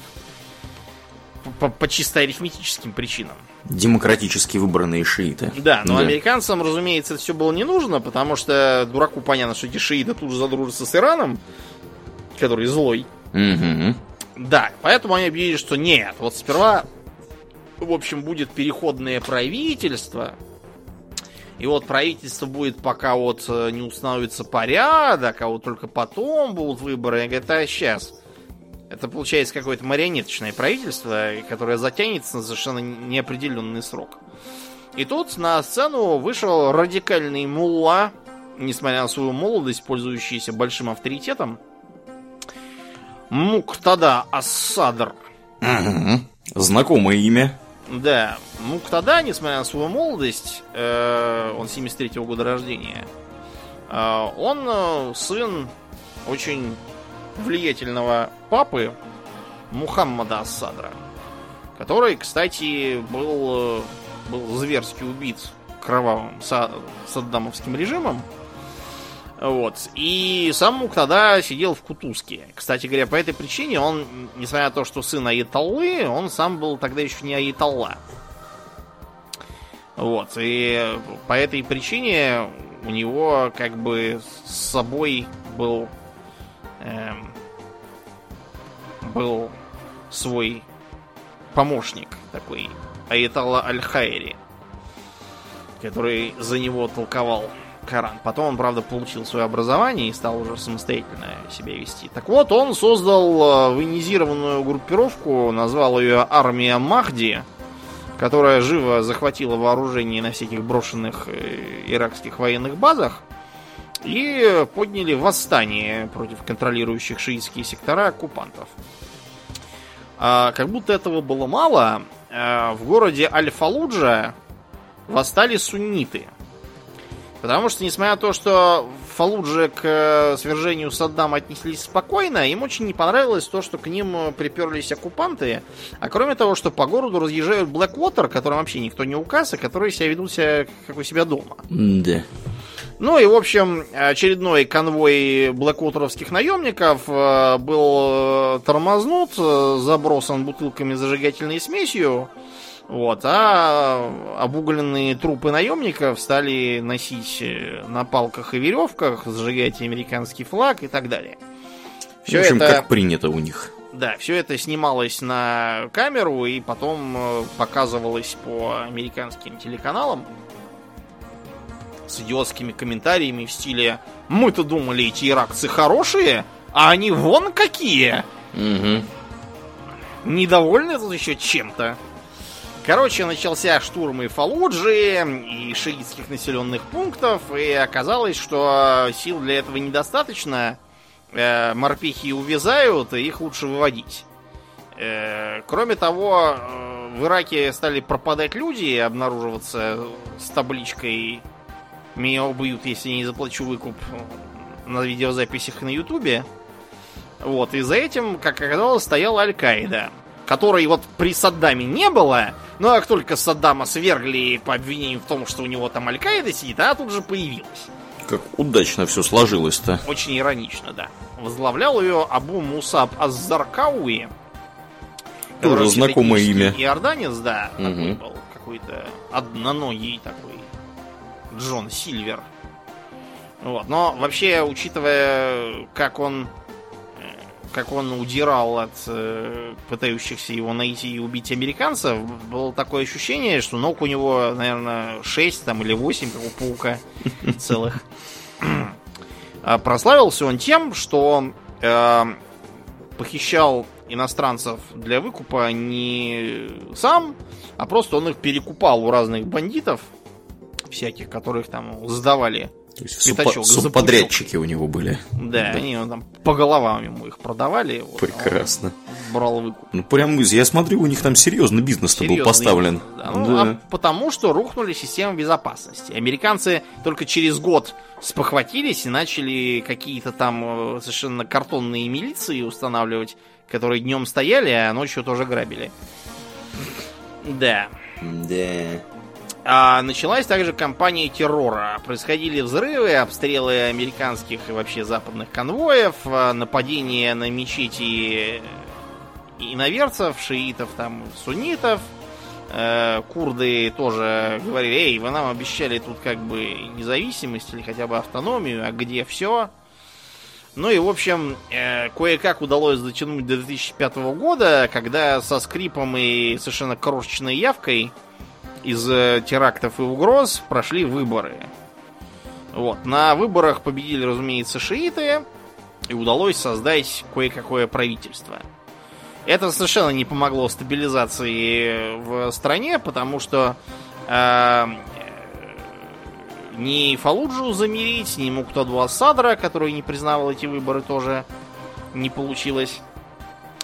А кроме того, курды объявили, что вообще не признают, что там происходит в Багдаде. У них совершенно свои взгляды.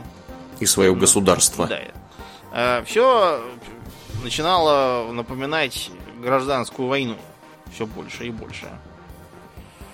Вот. И в итоге весь, всю вторую половину нулевых Э, в Ираке бурлила вот эта вот самая война всех против всех. Американцы жалко оправдывались, что ну да, ну, ну немножко вот ошиблись, вот не нашли тут, э, не нашли следов оружия массового поражения. И Аль-Каида, судя по всему, раньше тут вообще не присутствовала.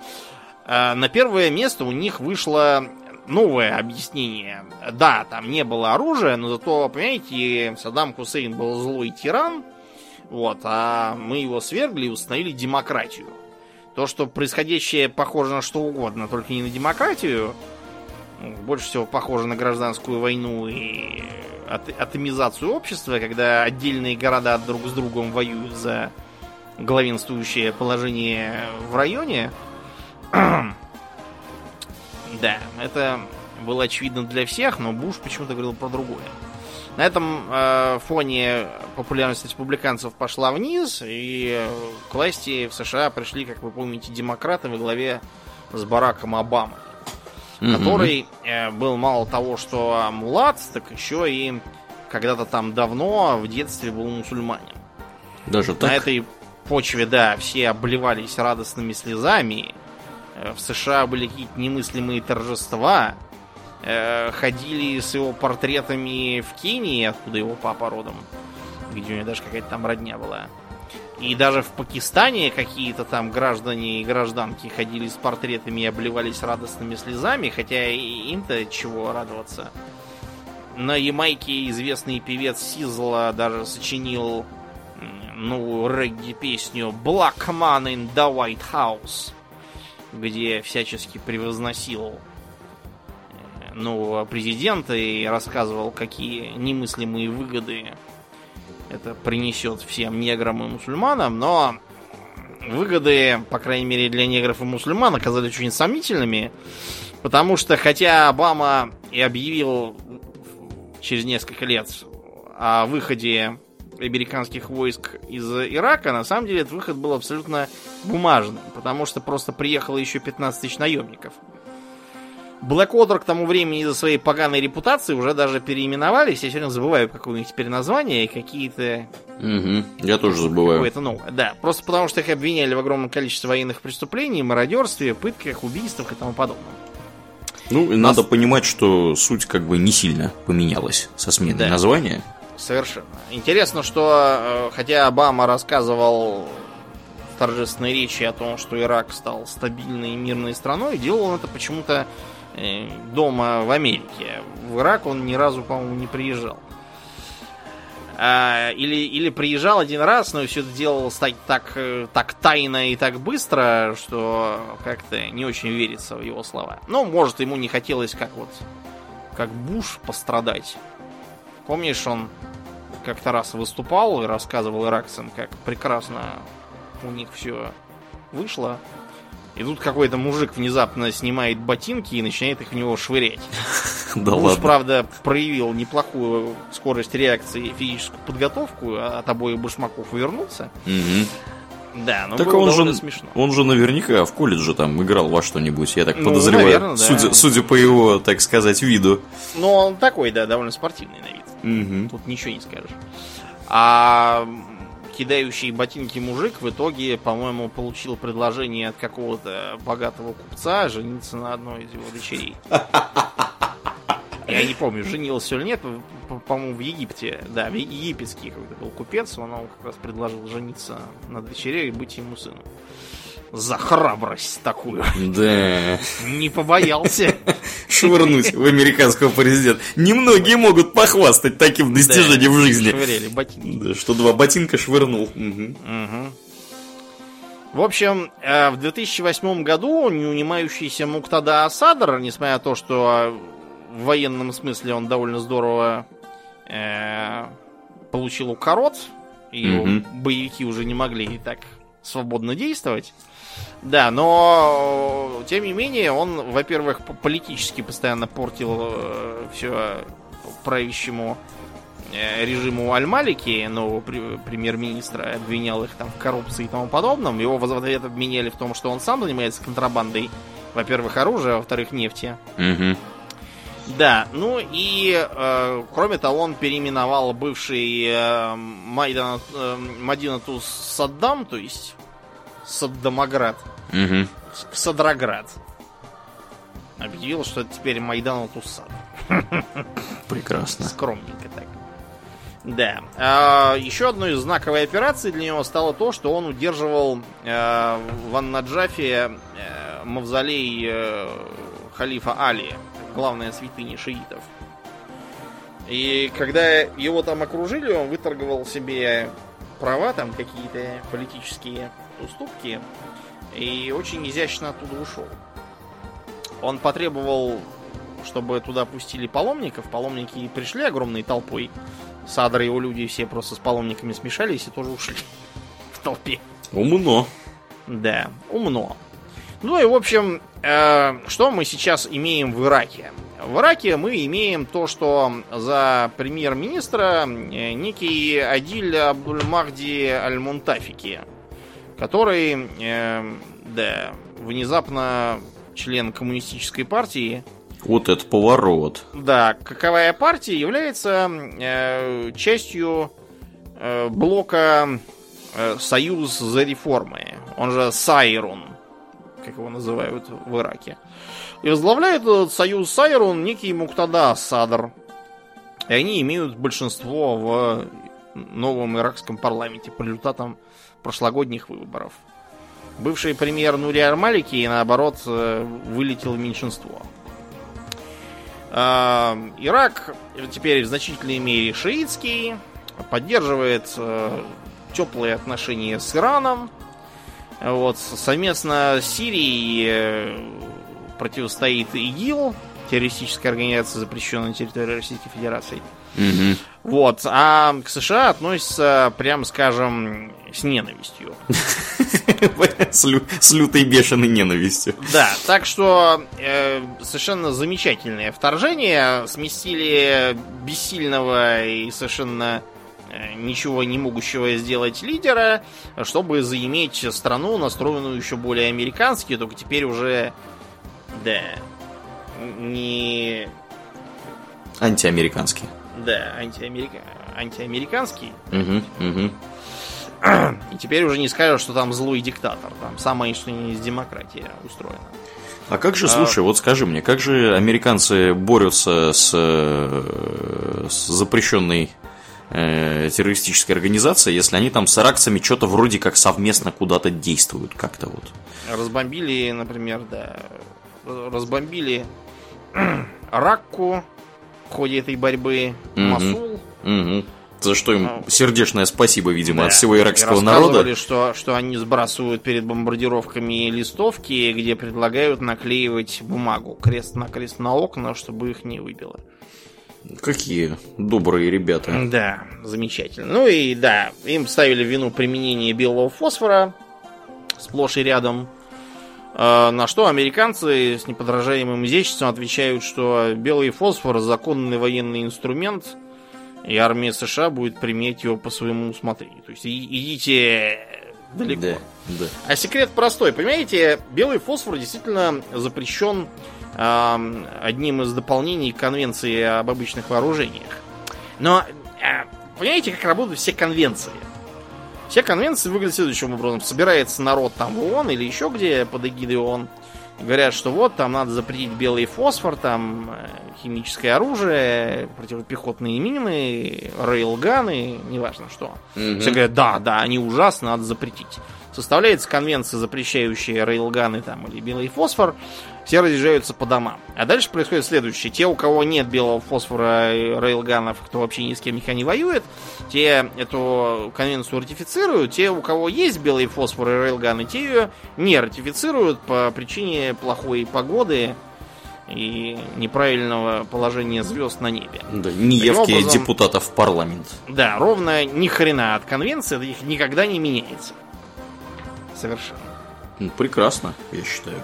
Да, вот, э, вот так все выглядит теперь в Ираке. Конца краю что-то не видно всему этому. Будем надеяться, конечно, что теперь, когда ИГИЛ no thanks to the USA, как говорится, Мгм. бежит, может быть, в Ираке станет и получше житься. Да. Хотя, Вообще, конечно, обидно. Надежды на это слабые. Да, надежда на это слабая. И обидно, что страна с такой богатой историей и культурой оказалась в такой непростой ситуации. Ну, Ну такой вот. вот, да. Да. Я бы- Это, Мгм. понимаешь, Ираку-то еще повезло. Мы вот как-нибудь устроим э, там какой-нибудь экстра выпуск про Сомали, вот тогда Ирак покажется за прекрасную Образец, страну, да. Благополучие. Царит порядок, да, и всеобщее благоденствие. Да. Ну что ж. Но, да, на сегодня все. Будем закругляться, да. Э, Как обычно, мы благодарим всех наших подписчиков у Дона Патреона. Большое вам спасибо, сердечные ребята, за вашу поддержку. На этой неделе мы особенно благодарны комраду по имени Салти и комраду по имени Сноу Леопард. Э, Спасибо, что поддержали нас на этой неделе. А также, если вы вдруг слушаете нас в iTunes, пожалуйста, оцените нас в iTunes. Это здорово помогает подкасту приехать в подкастоприемники к другим людям и расширять сферу своего влияния. Ну и кроме того, если вы есть во ВКонтакте, приходите и туда. У нас есть группа vk.com hobbytalks. Там тоже разные интересные штуки происходят. Хотя гораздо более интересные штуки происходят в нашем Дискорде, в который пропускает Дом Патреона. Ну, а на сегодня у нас все. Мы будем переходить после шоу. Я напоминаю, что вы слушали 297 выпуск подкаста Hobby Talks. И с вами были его постоянные и бессменные ведущие Домнин. И Аурлия. Спасибо, Домнин. Всего хорошего, друзья. Пока.